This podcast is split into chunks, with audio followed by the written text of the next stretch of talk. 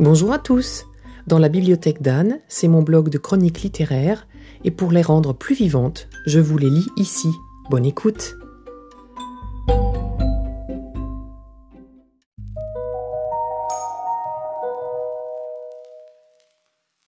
Pour moi, ce bouquin est super étrange.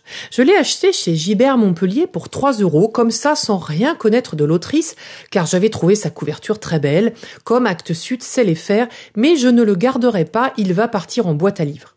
L'histoire est mon impression. Quelque part en Écosse, des gens sont en vacances dans de petits chalets assez proches les uns des autres autour d'un lac. Il pleut encore et encore alors que c'est le plein été et tout le monde cherche à s'occuper comme il peut. J'ai aimé que ce soit un roman choral, puisque chaque chapitre fait parler un des habitants des chalets, puis l'autrice donne la parole à un habitant que la personne précédente vient de voir passer, par exemple. C'est une littérature très éloignée de celle que j'apprécie, mais même si j'ai trouvé le livre assez bizarre dès le début, j'ai eu envie de continuer. Justement pour lire quelque chose d'inhabituel et aussi parce que le livre ne fait que 190 pages, sinon je pense que j'aurais laissé tomber. J'ai bien aimé les pensées des gens, c'était assez drôle, parce que l'autrice a réussi à rendre les flots ininterrompus de pensées qu'on peut avoir en tête, mais à l'écrit.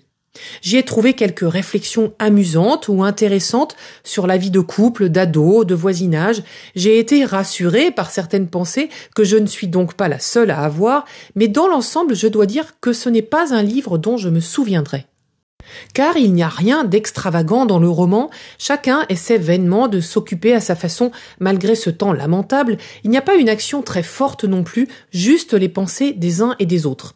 Le grand fait majeur serait peut-être qu'ils ont des voisins de l'Est qui ont mis de la musique trop forte toute la nuit précédente et qu'ils s'apprêtent à faire de même la nuit suivante, mais est-ce qu'on peut vraiment parler d'action? Alors oui, à la toute fin, il se passe quelque chose, mais ce n'est pas vraiment une chute appropriée à mon sens. Entre deux chapitres, on a quelques lignes sur la nature et les animaux environnants. Je ne peux pas dire que j'ai retenu des infos. Et vous, est-ce que ça vous arrive de continuer un livre alors que vous ne prenez pas particulièrement de plaisir, juste pour voir où ça va vous emmener? J'ai fait cette expérience, mais ne la retenterez pas. Je vous dis à bientôt pour un prochain épisode.